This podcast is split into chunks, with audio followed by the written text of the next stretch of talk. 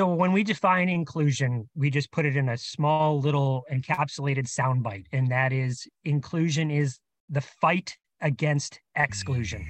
Welcome to Education RX. The education system in the US is sick, and we all need to find ways to heal it. I'm Holly Bronson. I'm Shannon Donaway.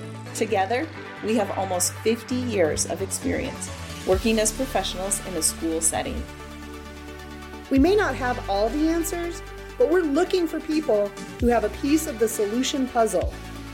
This is Education RX.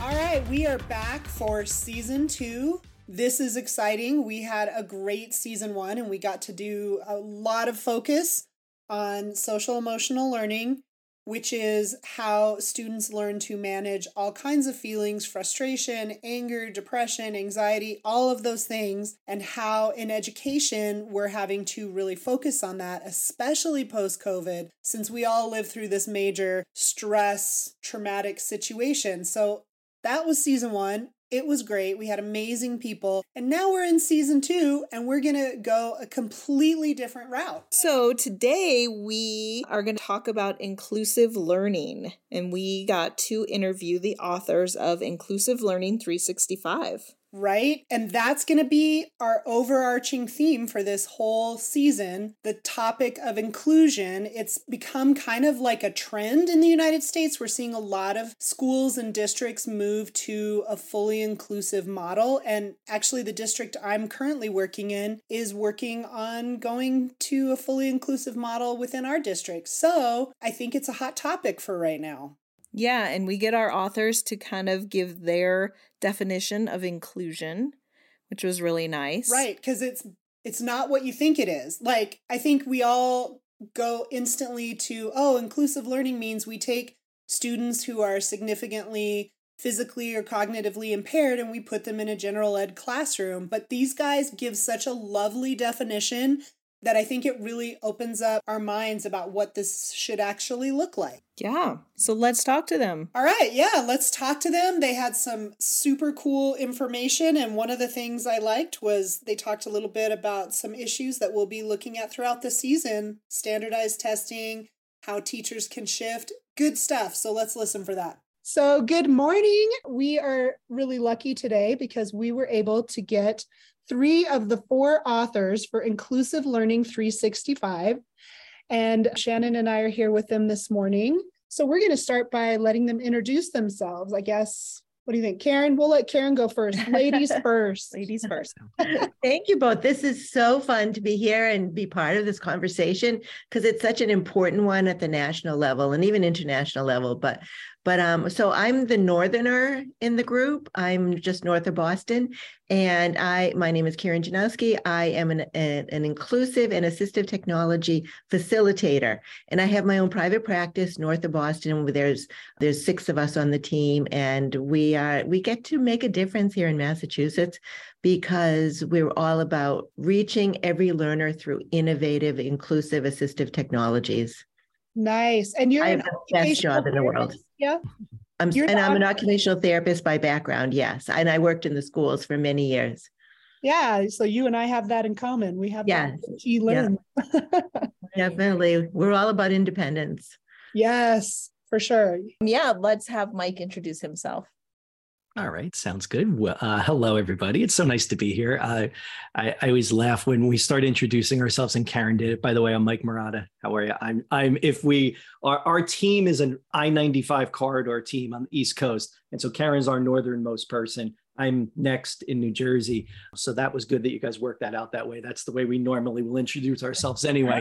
and uh, I'm really excited to be here for this conversation. I love talking about this topic. I love getting together with my friends that I wrote this book with. I love meeting new friends. So this is going to be wonderful.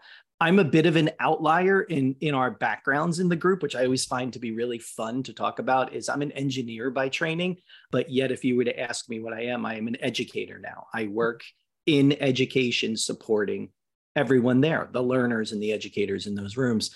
I am a my official title, I guess, is assistive technology specialist, but you'll learn quickly. We don't like the titles we have, so we made ourselves new titles. And I would call myself an inclusive technology evangelist. Like Karen, nice. I am an independent consultant. I go around and, and work with organizations, helping them spread the word about the power of technology to support all learners. I have another hat that I wear also in our state. I am our state's director for our Assistive Technology Act project. So if you're in the US, every state has an AT Act project. You should go find yours uh, because they do a lot of great stuff in your state to connect people to assistive technology. So again, Ooh, great to be here with you guys today. I didn't oh. know that. There you go. I le- I've already learned something. well, then I'm done. I'm going to check out. Then everybody take care. I'm out. Bye-bye. All right, Chris. Last but definitely not least, and for everyone listening, I am a Chris fan. I will not butcher your last name. You're going to have to share it with us.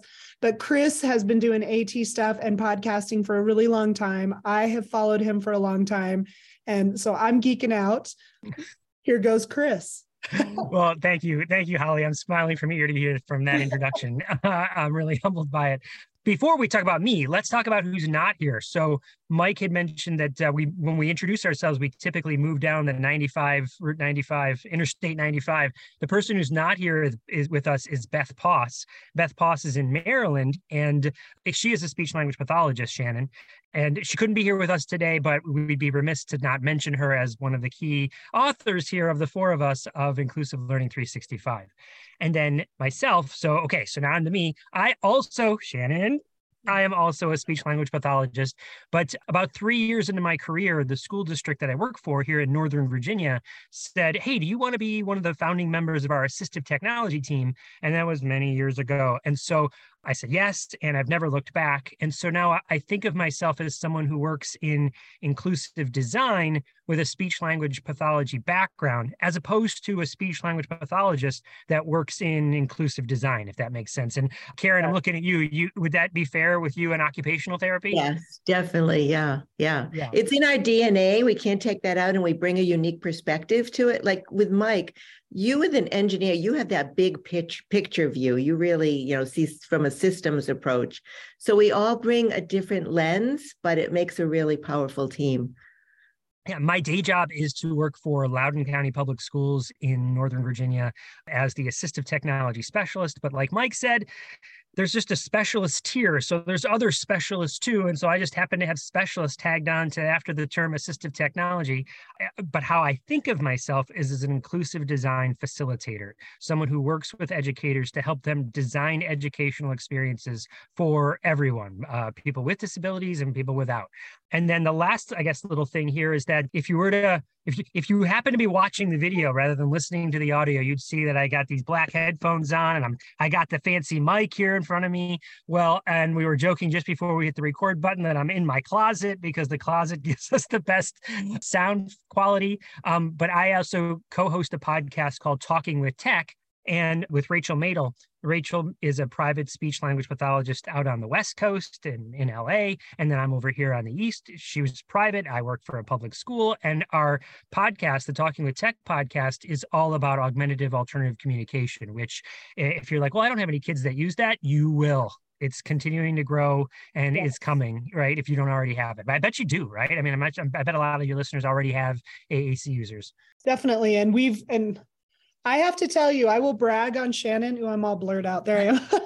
I will brag on Shannon. I have worked, so I've been working in schools on and off for 24 years as an OT. And coming up here and working with Shannon, I have seen Shannon figure out effective AACs for students that I don't know how she did it and it worked. Like we have a student who is on the spectrum blind, doesn't speak, and she found an AAC after all the elementary, te- you know, uh, speech therapists have. She found she is so good at that. That is a gift. She is so good at that. So if you need somebody who can solve the problem, this lady's got it. Awesome, Shannon. Awesome. I'm just the opposite of you, Chris. I am an I've been an SLP for 23 years almost now. And so I've been doing AT for the last what few years i feel like our district right. was a little behind and they didn't jump in 20 years ago and say we need somebody to build at so they're just thinking about it now mm. unfortunately five years ago, our this district went from being with like sort of a co-op for service providers to sponsoring their own. And so Shannon and I both came over to where, and so we started their AT department five years ago. So that's it. That's as long as this district's been doing it. Well, I'm going to give them credit because I think there's still a lot of places that don't have anybody, oh, or it's other duties as assigned. So Shannon, all the other speech therapists, Holly, all the other. Oh, we are. That's oh, it is that way. Gotcha. Yes, yes. I agree, is, Chris. I thought the, the same thing. I'm like, boy, someone's going to listen to this and say, "Man, I wish our team was doing AT for five years." Like I wish we were already five years in. That's so true. I think that there's there's a spectrum of a range of people who are providing that service. So good That's- on you. Congrats. That's awesome. well, we brought all you guys here today because we read your book, Inclusive Learning 365. And honestly, the beginning, it's just the beginning chapter that really gives the intro. And we're going to spend a lot of time on that today because that's the foundation of what we're going to talk about this whole season. But then your whole book, like three fourths or more of the book, you give actual hands on, do this, you can try it tomorrow things for educators of all kind to use and tap into. It's amazing. So many good ideas. So let's start by talking about what brought you guys to wanting to write about inclusive learning and how you guys came together. I guess I'll start with this one. Does that sound good, Karen and Mike? Um, yeah. So Karen, Mike, and I have known, and Beth have known each other for many, many years, going to conferences together. Eh, when social media first became a thing, we were all early adopters and really connected that way as well. So we might see each other at eh, in-person events, but then you know, having similar philosophies and and and and outlook on on education, we continued together. Karen and Mike continue to run a, a Twitter chat every week called AT Chat. I'll put a plug in for you guys for that. So check that out every Wednesday. Hashtag AT Chat. But uh, so so that's how we've kind of known each other over the years and realized that we have similar uh, takes on things and philosophies and missions in in our lives.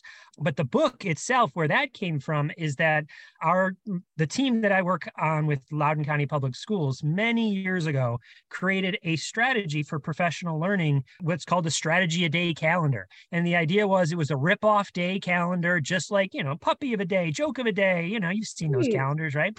So we created one called strategy a day. And it was just one little tidbit every day about, oh, I didn't know Word did this. I didn't know we had this on this website. I didn't know this tool existed. I didn't know there was this low tech strategy that I could use that was available in our library, whatever, you know, just as an awareness factor. And it went like hotcakes. So teachers loved it on their desks, reading it off, ripping it off. It was just great.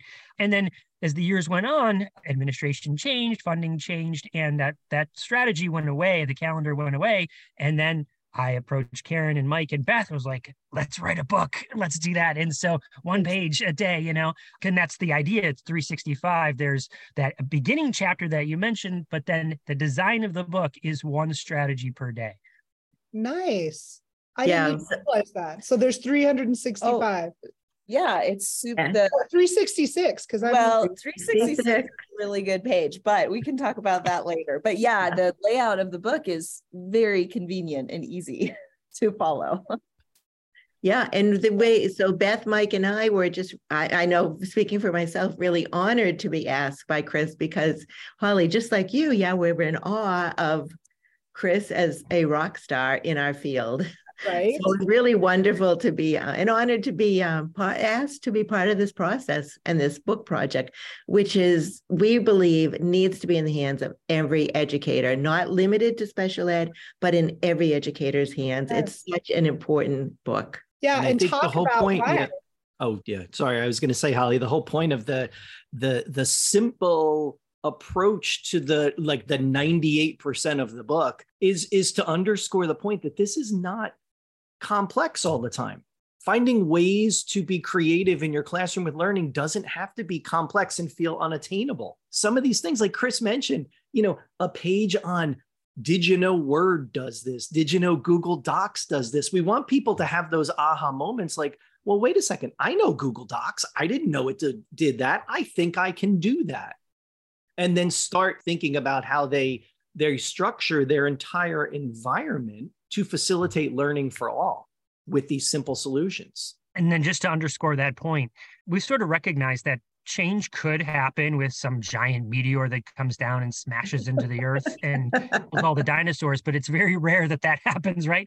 I hope. Let's all look up in the sky and make sure there's not a meteor coming. Right? Know, right? Um, but the way change mostly happens though is little bits like like the grand canyon. Little molecules of water over time create this this major change in the landscape. And that's the idea behind 365 we, we all know educators have have very little time. And so but could you carve out a little bit of time to read one page for one day, you know, for an entire year. And if you do that, especially with this book, the idea is that you're you will now become your mindset will change. It'll be just a little drop every day starts to change your mindset to to become more inclusive. Absolutely. And so for everyone listening how do you guys because i thought you did a beautiful job of this in the intro chapter talk about how you define inclusion? I say we let chris say it because i oh, chris has a chris had a nugget this has become the yeah. Chris hour. I love I it. I think it's great. I think it's fantastic, Chris. Congrats. Congrats to you. But Chris has a really great way of approaching this, and, and we really like it. So I'll, I'll let him share. So when we define inclusion, we just put it in a small little encapsulated soundbite, and that is inclusion is the fight against exclusion. So anything that's excluding anybody, we're trying to struggle against that. We're trying to wage war against it. I don't know why these aggressive terms, Mike. I don't know why it's a war and fight, but it is. It's a thought of we have to stop being exclusive and be, and the, the way we that's how we become inclusive is stop being exclusive. And I like and I like those terms like that because I like that idea of they they are maybe a smidge aggressive and i do like that part but but it, there's action behind it right? It, there's an action there. It's like this you you have to do this. And and i love that. I think it really boils the whole conversation down to a very simple focus is that we have to find ways that all can participate and that is the fight against exclusion. It also requires reflection because we've got to stop and think who's being left out by whatever strategies, methods that we're using. So it also requires, you know, which is part of, of action as well. Mm-hmm. And so, I mean, going back to why, you know, why the book and, and about the, the main philosophy, we hear a lot about mindset. We've heard a lot like growth mindset. And what we want to help facilitate is adopting that inclusive mindset. How can we ensure that every learner is included, that the fight against ex- uh, exclusion is ongoing, but through reflection, we can implement these simple strategies that do reach every learner. That's beautiful. No, I love that that the way that you worded that. I that's why I wanted to snag you to say it out loud because I think it's beautiful and I think people take too much detail to it and it really just boils down to we don't want anyone excluded and right mm-hmm. now especially post covid and a lot of these issues were coming up pre covid so but COVID sort of microwaved everything. And now we have kids that are typical learners in general education classes, but aren't reading and writing at fourth and fifth grade because of that gap with virtual learning. And so even those students need our support. It doesn't just mean kids on IEPs or kids that look significantly impaired. None of it's everyone. And I love that. I love how you guys say that.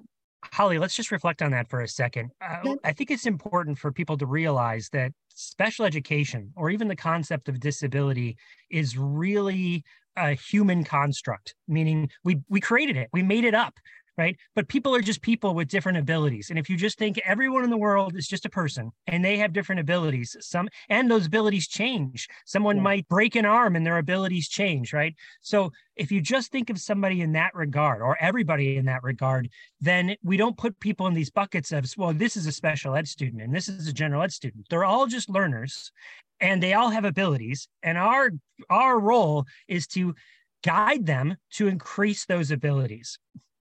I really like thinking about it that way. It makes a big difference, I think. Well, and, and in one of your other books, and I think it's in this book too, you talk about, and I really want to promote this concept. You talk about not calling educators teachers, but calling them educational experience designers in your well, other yeah. book. So yeah. yeah, educators, but we are we're designing the experience that students are going to have And we have to design it so that we're tapping into their abilities and giving them workarounds for anything that would be considered a disability or hindrance from their learning. So I just think that's so beautiful. Mm-hmm. Yeah, the the term educational experience design or educational experience designers in, in a different book, not the inclusive learning 365 book. That said, where that comes from though is if we talked about the comet coming down and smashing into yeah. the earth. Well, what if we were invaded by aliens? Aliens came down right now and they said, "Hey, we don't have teachers in our planet. What's a teacher? we might go over to a strategy just like every other teacher that uses this strategy. Every other educator says, well, if here's a vocabulary word you don't know, let's look it up. And if you did a Google image search right now for the word teacher, what you'd probably get is a woman standing in front of a chalkboard, whatever that is, because we haven't seen those in 10 years, hovering over kids, lecturing at them. And that is exactly the opposite of what we want the education to be. We know that doesn't really work for everybody. It maybe works for a small segment of the population. So but if the, if if we were to say if you were anyone were to go to our parents and go hey uh, mom dad explain what a teacher is that's what conjures up in their mind is someone lecturing to somebody else. It's cracking their head open grabbing a pitcher pouring it into their brain and then and that's not how information really works. That's not how learning works. So so what's a different better way? We I, I don't know that we can redefine teacher but we can maybe say hey what if we didn't call them teachers? What if we called them educational experience designer, that conjures a different image in people's mind. Yeah, absolutely. And, and the other part too. Oh, Chris, what? I, I was just going to say, and maybe Holly Shannon, maybe they get paid more. maybe you get paid more if you're educational experience what? designer. yeah. And the other thing too is when we think about the teacher at the front of the room lecturing, I mean, where's the evidence that says that that is the most effective way for learning? You know, and yeah, as OTs, I think we're that's sort of our brain from the second we start our programs and learning to become OTs is we're looking at stuff and I think it's true for teachers, I think it's true for speech therapists.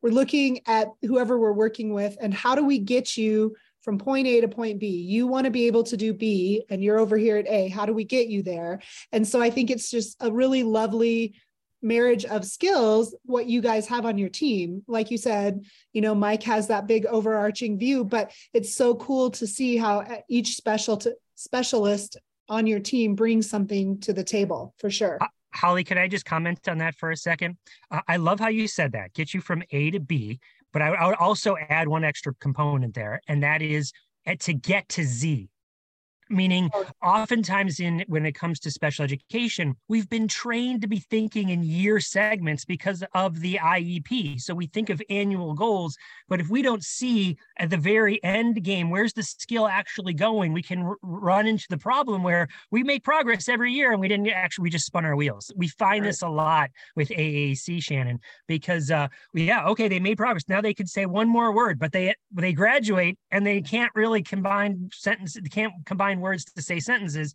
Yeah, they made progress, but they didn't get the to the end goal. So yes, A to B, but really thinking, how do we get to Z?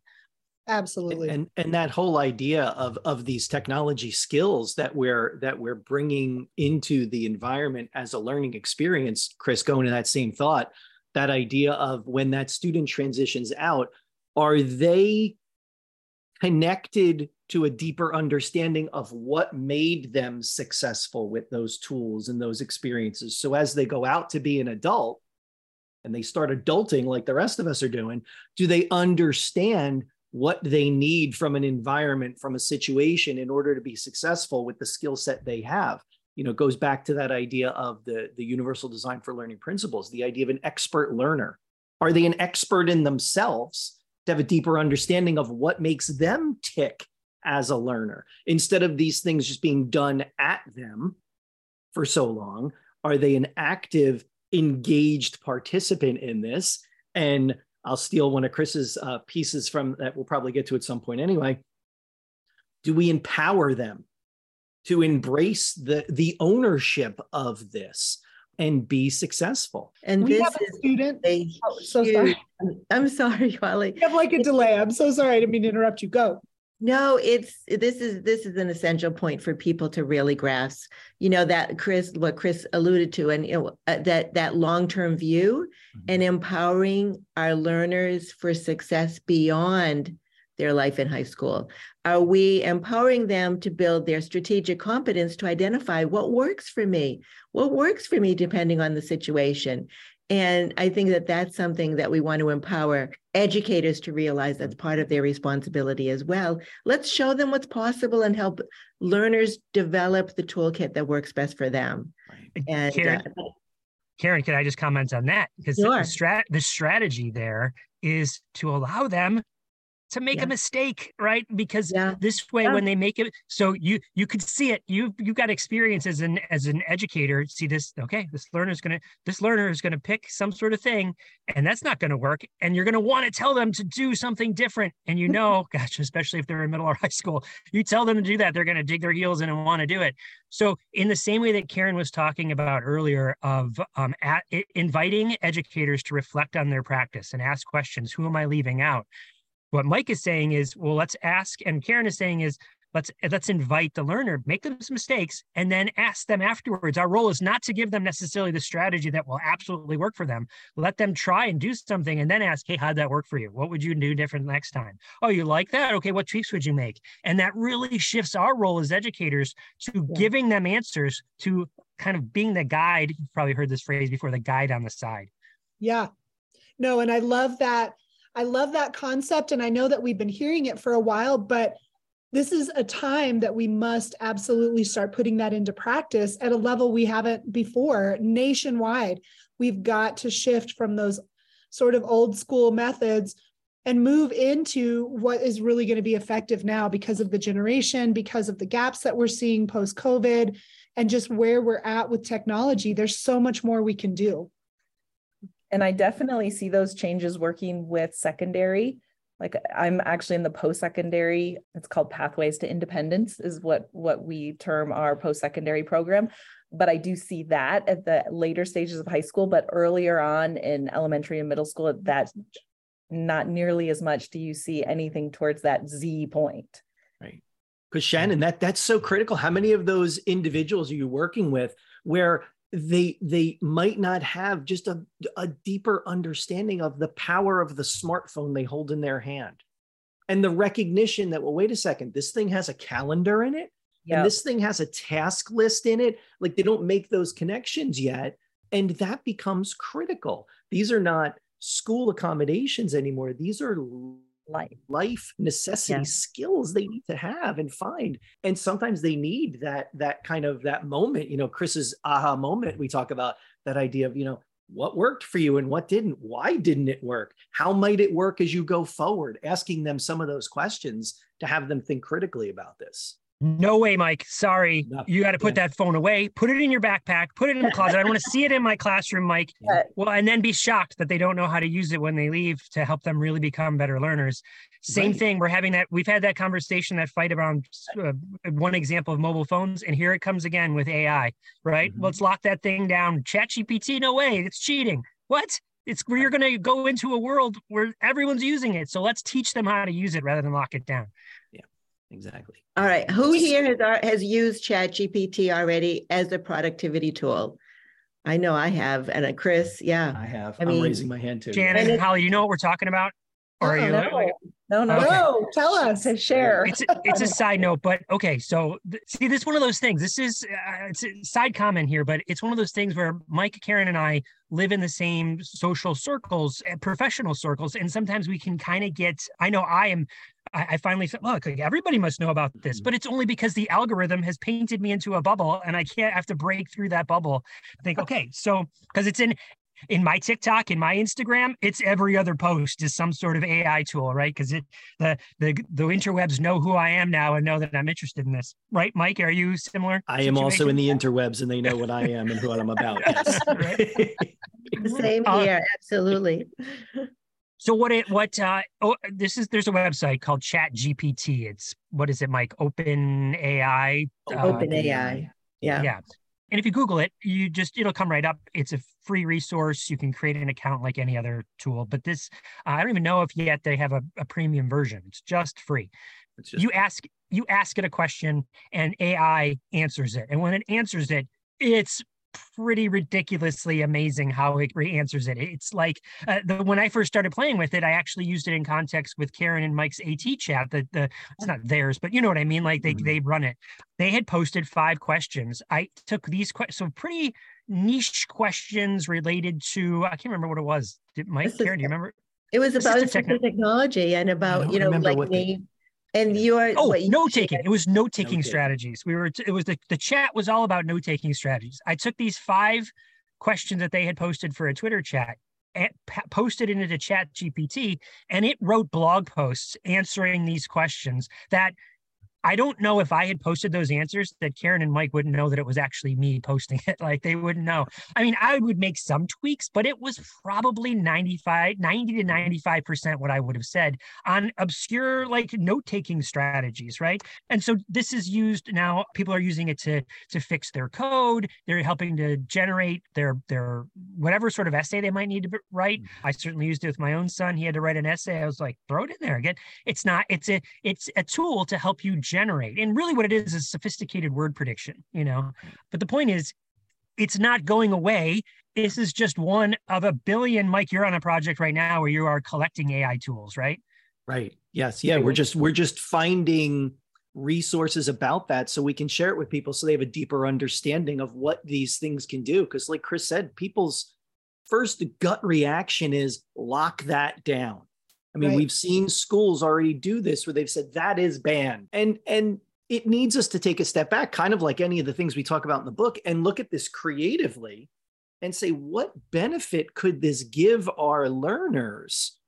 how could they use this as a tool all of our te- all the technology in the book is simply a tool to help you complete a task that's what these things are um, and this is just one more it's flashy and it's fancy and it does it itself. Like chris says and when you look at it it's pretty amazing what it comes up with but it's inviting inviting this particular tool into your educational environment then bringing us back to the conversation of inclusion can help you create a culture of inclusion right? The technology supports your mindset of how i want this. And so now here there's new technology rather than ban it. How can we use it to help us design something more inclusive? Yeah. One of the one of the things I've seen people talking about is as a hope for AI is for people who use AAC devices to have that running and providing responses in more of a real time because the AI will start to learn how the communicator wants to share information and will customize the responses but generate them quickly. And we all know some of the issues that we struggle with with people with AAC sometimes is the speed in which it, it, it Yeah. the time that it takes them to generate a response. And they, you know, that people are talking about the idea of is this tool a path to facilitating more communication for individuals with AAC? So, as devil's advocate, I'm a teacher. You're telling me I should let this technology into my classroom, but I'm also seeing that kids don't have the skills to write the paragraph, to come up with all the information and put it into a legible sentence and everything else. And now, you know, my reaction as a teacher is like, no, my job is to teach them how to write this. You're telling me to let them use an AI to write it for them. How will they get that skill? I don't know necessarily that we're saying use the AI to do the writing, but I think you know part of it is well let's let's throw out an example. Let's give it to the AI. Let's evaluate. Let's use it in, as an evaluation tool. How effective was it? We can critique what the AI is doing, and you know use that as part of the learning process and a springboard for instruction. So there's you know the other reality is there will students will explore this. I mean, we as educators have been exploring it and it has improved the quality some of the the writing that I've done. So how can we harness that power in an effective way? Karen, let me jump in there and say, okay, if you, how do you teach them to write now? Well, one thing you might Yeah, do yeah. is provide them a visual prompt. Okay, here's a picture. Tell us about it, right? Does that mean that they'll never develop the skill of be able to draw, develop pictures in their mind? You've been providing, well, you've been giving this crutch of giving them a picture all these years. No, that's not what happens, right? It's a tool that they use, and then they say, "Oh, well, I can now imagine something in my mind that I'm going to describe." It's a bridge, right? Same thing Do uh, Holly, Shannon, do you use spell check? Yes, absolutely. One hundred percent. Same thing, right? Like, did, has that really hindered your ability to spell, or does it help your ability to spell? Does it help you become more effective communicator? So, same thing here. Well, okay, let's use this to get some ideas out. If I'm really stuck and I don't, ha- I am not sure how to generate a, a paragraph. This gets me started. Now the skill changes. It's not how, to, how do I generate it? It's how do I tweak it? How do I know that the AI actually is accurate? Mm. How do I make it more fun? It's boring AI. Yeah, it's accurate, but it has no personality. It doesn't have it doesn't have the Mike factor. You know what I mean? I got to put Mike factor in there so that it's uh so it's fun for people to read. Do you know what I mean? So and then how do I cite it? You know, sometimes it's not cited. So it's the skills change, and our guy our role as educators is to guide them to help to develop those new skills. Right. And I could see it. I could see it as part of the part of the the writing process in that revision phase of I've written something that I don't know has gotten to the core of what I need to do. Perhaps I input into that into put that into the AI and say add more description here and then get something out and now I'm critically analyzing the text and making some decisions or I'm asking deeper more probing questions of the AI to get more information, that is a skill also. And so this this idea uh, of that this is going to ruin education, well, I, I don't really think that's the case at all. I feel pretty comfortable standing on that soapbox and saying I don't think so. Right. I'll give you one more one more practical example. Right. Something that has happened over the last five years is that we have seen word prediction become embedded into our workflow, right? Uh, Holly, Shannon, you guys use Gmail, right? Or Outlook and it gives you little suggestions at the bottom. Mm-hmm. And so you know, oh, it's suggesting that I might say thank you. Hey, thank you for this, right? Well, that's that's a prompt to me. Hey, I should be. Uh, that's a social skill. I should be thanking somebody here, right? Did we did that take away someone's ability to be to, to learn a social skill, or did it help them learn the social skill? Oh, this is what I'm supposed to say, right? So again, it's a tool that can be used to help someone learn a skill, not prevent them from learning a skill. Right. So I guess that kind of brings us to another question. Do you see any downsides or negative impacts for inclusion, like what a classroom looks like, teachers spending more time with students on IEPs or students who have higher needs or that kind of just what is it how does it look different? Because if you're a parent or a teacher and you're a parent of a student that does not have an IEP, are you going to you know eh, do you have a concern especially if you're listening to this podcast well is this going to impact my student getting quality education i think that's a good question because i think people have it and i think teachers think it will be also a detriment to what they're trying to do you know for the entire class. And so i think there's good information you can share here. I think that there's a good that there's an interesting opportunity here. And I'll, I'll think back to my own children in their classrooms um, when I would go to back to school night, and I, and I would see there was a co-teacher in the classroom, which might have been my first indicator that there were some students with different needs in that room. I always was very excited because that meant there were two people in the room leading things. And when I when I think about our educators that are supporting individuals, perhaps on IEPs or 504s, one characteristic of that educator that I tend to think is pretty universal is they are pretty creative in what they do. Yes. And for me, creativity lends itself to being flexible in the classroom, which in my mind think makes me think all have a better chance of being successful, all the learners, because of that creativity and that flexibility and that, well, why don't we try it kind of approach to things. Mm. Uh, and I think that could easily benefit every learner in the classroom. And in, and another point too is when we are designing learning experiences that are learner centered and that are passion driven, then you know then we're individualizing for all of our learners and every child in that in that learning space can potentially benefit because we're not you know we're not pigeonholing kids. We're not we're just allowing them to to work off of their strengths and their abilities and to and we're scaffolding their and their support you know where they need more support. And the other thing too is you know one child might be really strong in math but their literacy skills are still developing and other learners might be you know very much uh, may, might be excellent writers but they need more support in math and so we're not you know that myth of average we're not average or we're not at the same level depending on what scale we're talking about. So we're individualizing, customizing, and creating and facilitating a learning environment that reaches all. And that's the point. That's universal design. That's inclusive mindset. That's inclusive learning. The only and thing I have. Uh, go ahead and say what you were going to say. And then after you make your comment, Chris, I will have a question for you.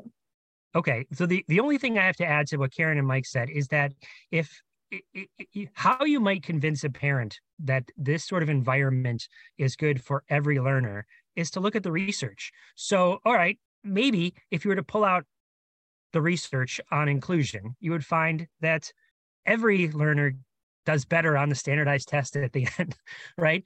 Everybody has better outcomes. Like all the research on this, I, I, know I'm just using the generic term research, but if you were to, you know, do just a, a parents go do a Google search on is inclusion good, you're going to find that everybody benefits. When we there's school districts, there's one in Indiana that that jumps to mind, Bartholomew. Am I thinking? Yeah, went all in on universal design for learning. We're going to teach our educators how to design inclusively under the principles of this thing called universal design for learning. You don't have to get too in the weeds there, but they just spent some time trying to develop inclusive practices. And then they measured their their success for all learners and it went up. Everyone did better. So it, it, whatever your fear might be, the research doesn't pan out to mm-hmm. to, to that your child is going to do worse they're going to do better. That was actually what i was going to ask you. I was going to say do you guys uh, did you find good research when you were writing your book about how inclusion impacts all learners not just students who have unique needs but all students have unique needs? It's so hard to find a way to put it into terms that listeners will stay on board with us because it is students who have IEPs. A lot of people think that's what we're targeting, and we're not. We're really trying to get everybody understanding all yeah. students have unique needs. All students are at a different place in their educational journey. And we're trying to look at inclusion as how do we meet all those needs? And it doesn't matter if it's cultural, it doesn't matter if it's physiological or cognitive emotional. or, yeah, emotional, because we're seeing so much of that, especially post COVID. I think the world went through a trauma and I think it's rational to think it's going to impact everyone for a while while we get it back together. So that was exactly what I was going to ask mm-hmm. you.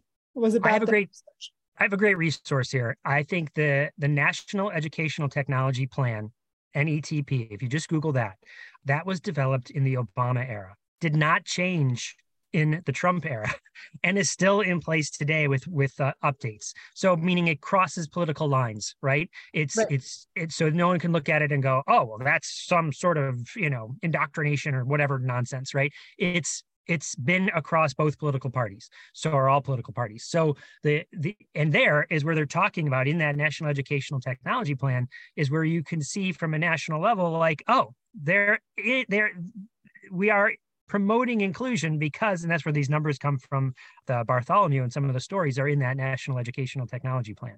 So that would be a great resource to share with your listeners or for any parent that has concerns that, that their child is going to be somehow negatively impacted. Right? And then I'll give one last strategy too. And that is, I think what most parents want for their kids is to be successful. Let's put that in quotes. What does that mean? Right? Yes. So you leave your the education, you graduate, you go on to maybe a job or a secondary, then get a job.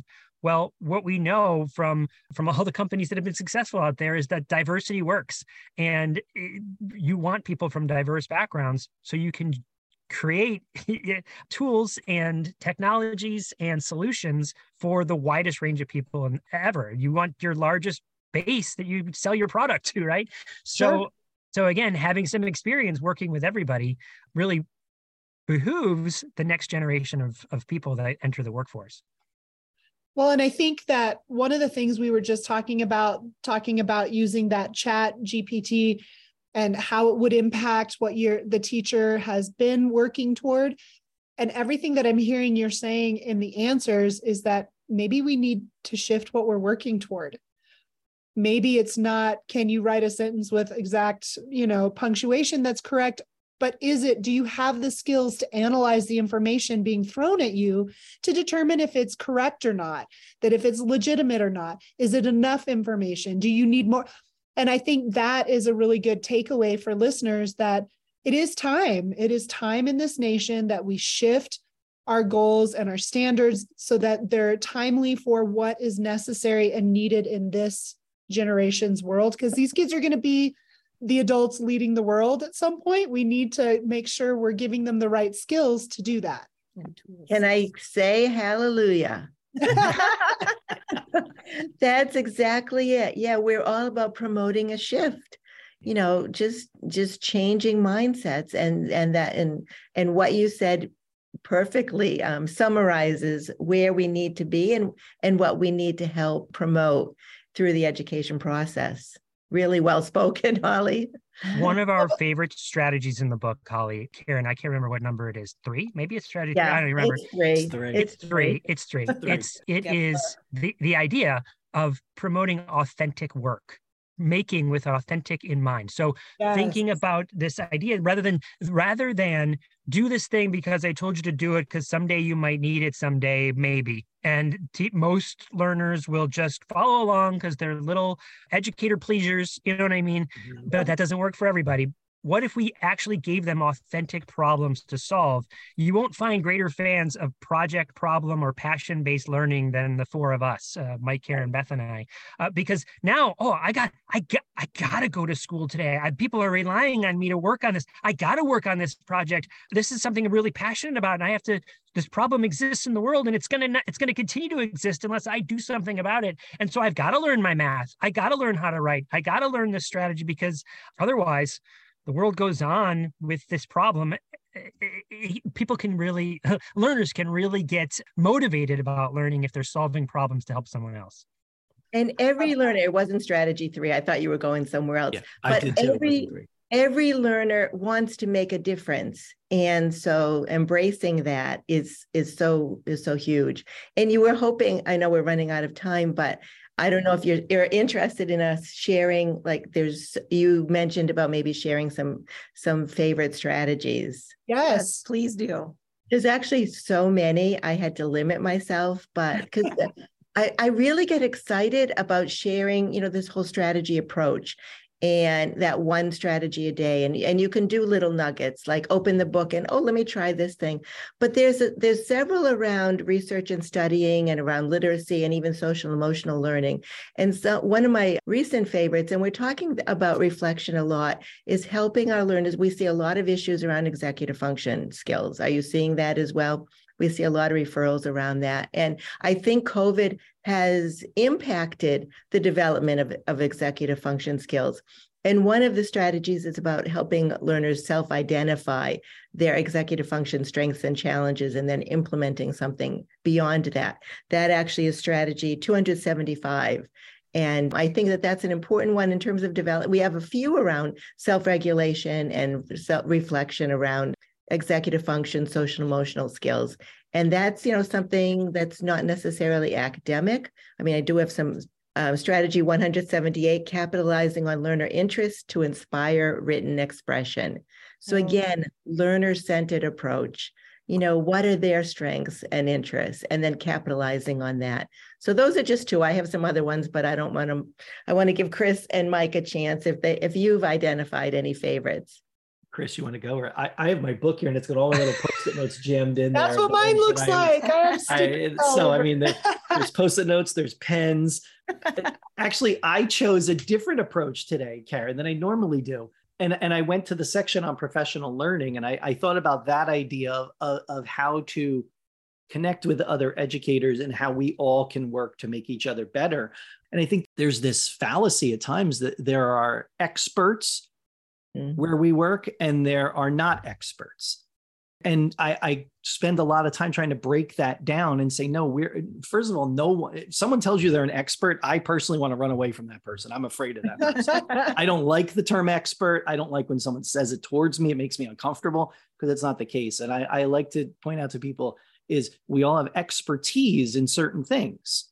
That's different than being an expert. And i really like that idea of that. And so the one i chose was about Strategy 352 towards the end of the book, igniting learning via fast paced professional development and giving all of our educators we work with opportunities to share small, instances of things they know about with others in, in something that's called an Ignite session, where it's a short little sharing session um, where someone gets to choose the topic that they like to talk about.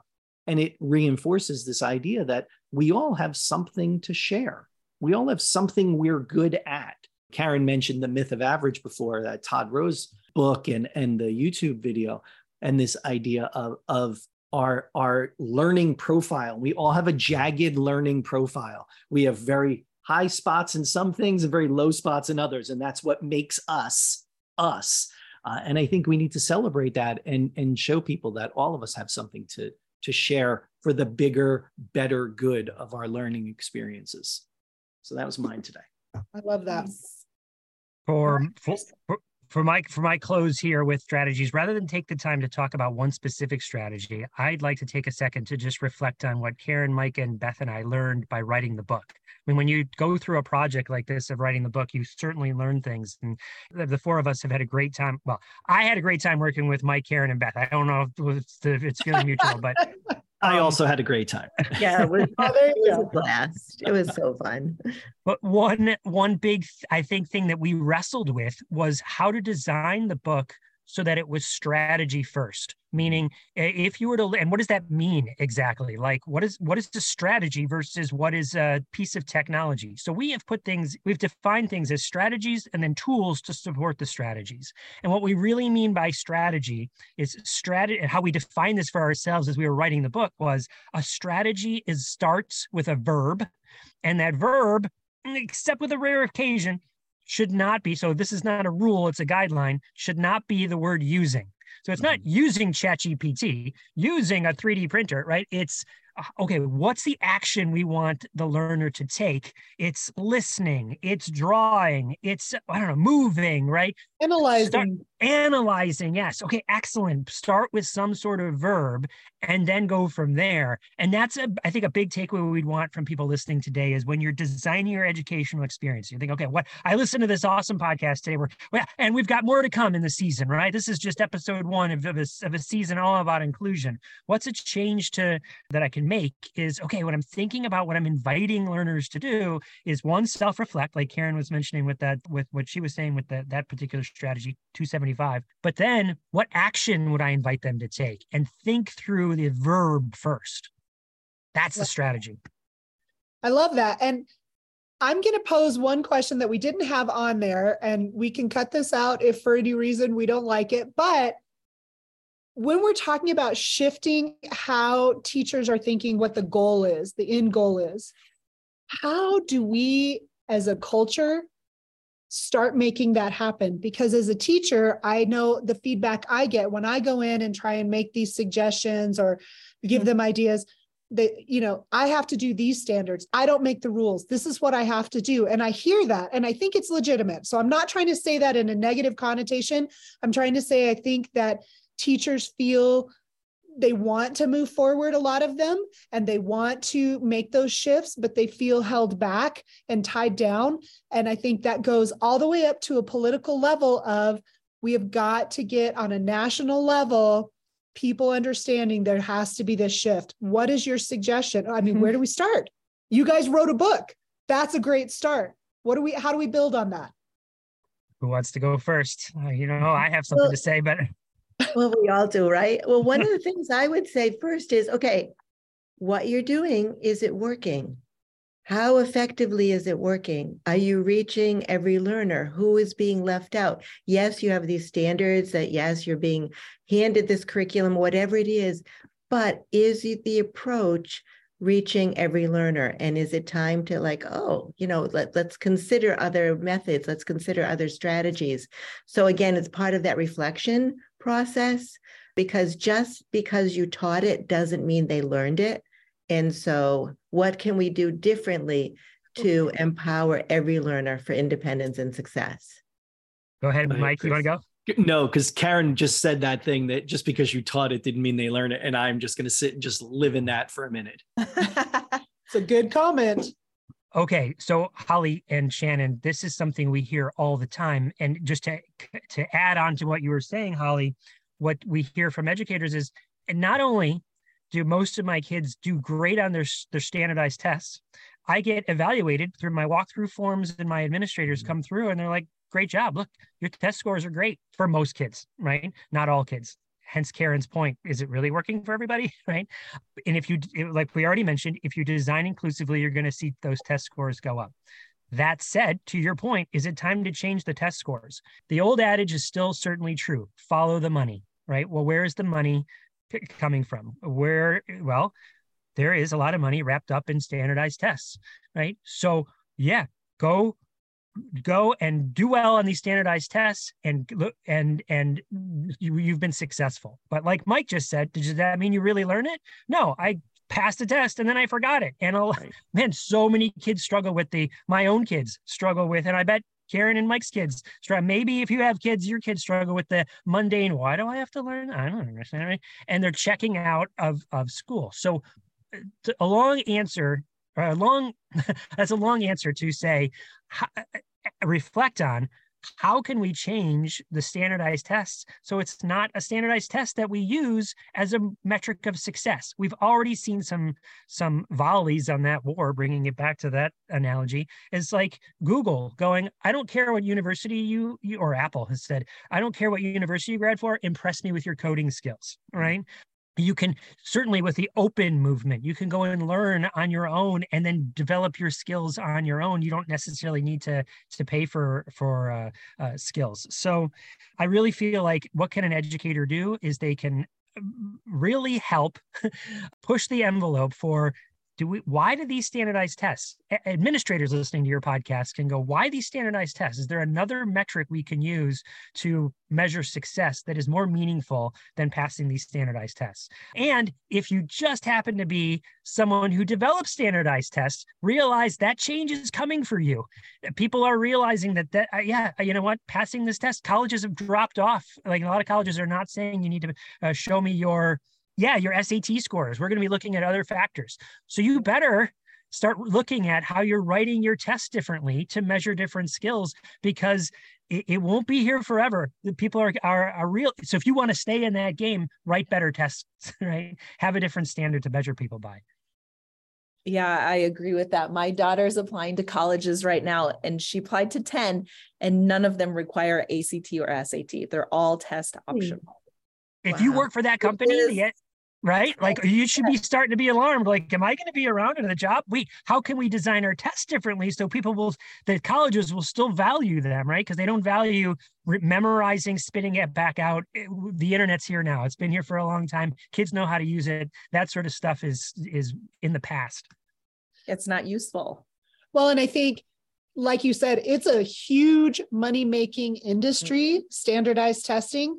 And as educators, we all see how that impacts our students every spring when they have to go do their standardized tests and how they're pulled away from their class time. Or I, I just really question should the state of Colorado spend $25 million on standardized testing every single year? Or could we take that money and use it in education, actually supporting teachers and and making sure we have all the tools we need and all of those things. And should we follow what happens in other countries around the world that are considered in the top 10 for academics, where they test at just one or two pivotal spots in the development or in the education process? That's a whole, and you know, honestly, that is something we are going to have an episode on in this season because it does directly impact how we're putting all students in a classroom and testing them and checking for knowledge. And so it's a conversation we're going to have to have. So I think it's it's good that we bring it up for sure. And Holly, I always wonder what, eh, why, why did they move away from the NAEP, the national that the, the that was given at the fifth grade, eighth grade, twelfth grade levels, and it was randomized, and you know there was no stress. How stressful is it every spring for both educators and learners when they know that those high stakes tests are coming up? So yeah, but that's another that that'll be a great right. conversation to look forward to. But yeah, a whole another 45, 30, you know, whatever minutes. Yeah, it's a great conversation. Yeah. Good stuff. It is one last conversation. One last point technology can help you design better experiences. So the tech don't start with the tech start with what the experience is use the technology to provide more options to learners make your experiences more flexible that technology can do that. And then in context of this conversation about standardized testing the technology can help us learn the skills evaluate the skills and help you self reflect you know? Uh, kids today played video games and video games at the end of the video game give you some sort of metric on how many passes you threw how accurate you were how many whatever the data is there. It's being collected while you're participating in the experience not a separate test right? So right. can the technology be baked in to give you the analysis of what you are learning? And so that again if if you're anyone's listening who's developing these hmm, how can the technology be used to give us the same information without taking a, a some sort of weird test you know? Yes Mike, give us some final thoughts, man. Final thoughts. I mean, for this for this particular conversation. Oh, I could I give you final thoughts on everything. Final thoughts for this conversation. Flexibility is good. Thinking about how you can ensure that everyone has an opportunity to be successful in your learning environment can be even better. So think about that. The tools, uh, the technology is simply a tool to get you there. The mindset is the key is thinking about this inclusively and making sure that you are approaching learning from a place of how do I ensure everyone can be successful here? Well said. Absolutely. All right. Well, thank you guys so much for joining us this morning. It was such a great conversation. Yeah, it was a pleasure. Oh, thank, thank you for having us. Yeah, thank thanks for, for having us. that was such a great interview. And I hate to tattle on myself, but I had the time wrong and we almost didn't show up on time for that interview because of me. Thank the Lord that we did. That was a little nerve wracking. Yes, it was. I think we were three minutes late, but we were there and it was such a good interview. And these people are all, and as you heard when they introduced themselves, they all are experts in their arena of information and to collaborate like they did and give a very unique inclusive activity or idea for every single day of the year. What a brilliant idea. Yeah, I really like that we got to interview another speech therapist. I think that's our first one. Right? It is. In fact, was that our first OT as well? If I think so. I think so. And I I know I said it in the interview, but I seriously was geeking out that Chris was on there cuz I have read many of his books and he just has phenomenal ideas and I like how he comes up with these ideas that are universal for everyone and i just i really am a fan. So that was great. And each of them had such good information and mike as an engineer his perspective is so different. And i love that yeah, they brought yeah. up some of those things that we were planning on talking about in this season anyway like the standardized testing like how we need to move away from maybe some traditional ideas of teaching spelling and grammar and move into this more critical thinking. How do we analyze? How do we know if data is correct? How do these students mm-hmm. harness that to be effective potentially down the line in a job market? Yeah, and the conversation about standardized testing was really good. And I think uh, that might ruffle some feathers, but I think it's important for us to really look at do we need to do that same level of standardized testing? And how do we compare across the world for these kinds of tests? Which leads us into what we're going to be coming up with in the next episode, where we're going to talk to United States testing, education testing specialist, Dr. Andrew Ho. He is a professor of education at Harvard and is a public education testing expert. And he's been on panel with some other Ivy League and other testing experts looking at the NAEP testing that just came out in October 2022. And it's the first time since COVID that this testing's come out. And our scores mm-hmm. have gone south in a big way. So he's going to help us understand what that means and why it's important. Yeah, I think that'll be a good interview. I look forward to that. I want to hear what his thoughts are. Right? Because we need to know how bad testing really ties into this whole concept of shifting how we teach and being inclusive, not just for students on IEPs, but for students of every skill level, and really honoring how students access information and produce written work or any kind of work that shows what they know so that we understand that they're learning.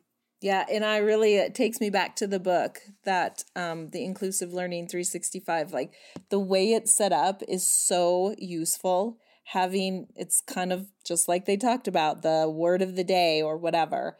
There are 365 and we didn't even get to talk about that last page. There's a 366 and that is creating your to stop doing list which I thought was really kind oh, of. Oh, that's awesome. I didn't even notice that. Yeah, we didn't get to talk about it. I mentioned it at one point in the interview and said we'd talk about it later, but we didn't. But I just thought that was a really handy page and it's 366. So it's kind of funny. Oh, I'm glad you pointed that out because that is important. And I think we all have a list we could create of things we need to not do as educators. Yeah, which is almost easier than the things we should be doing, than looking at 365 things we should do. Look at the 15 things we shouldn't do. Maybe that's the starting point, right? And maybe that's what we're doing this season. We're looking at things we shouldn't do as well as things we should do. And we're going to start by looking at the things we shouldn't do. I'm looking at the test scores, looking at how we pair worldwide with other countries and our academics systems as well as test scores.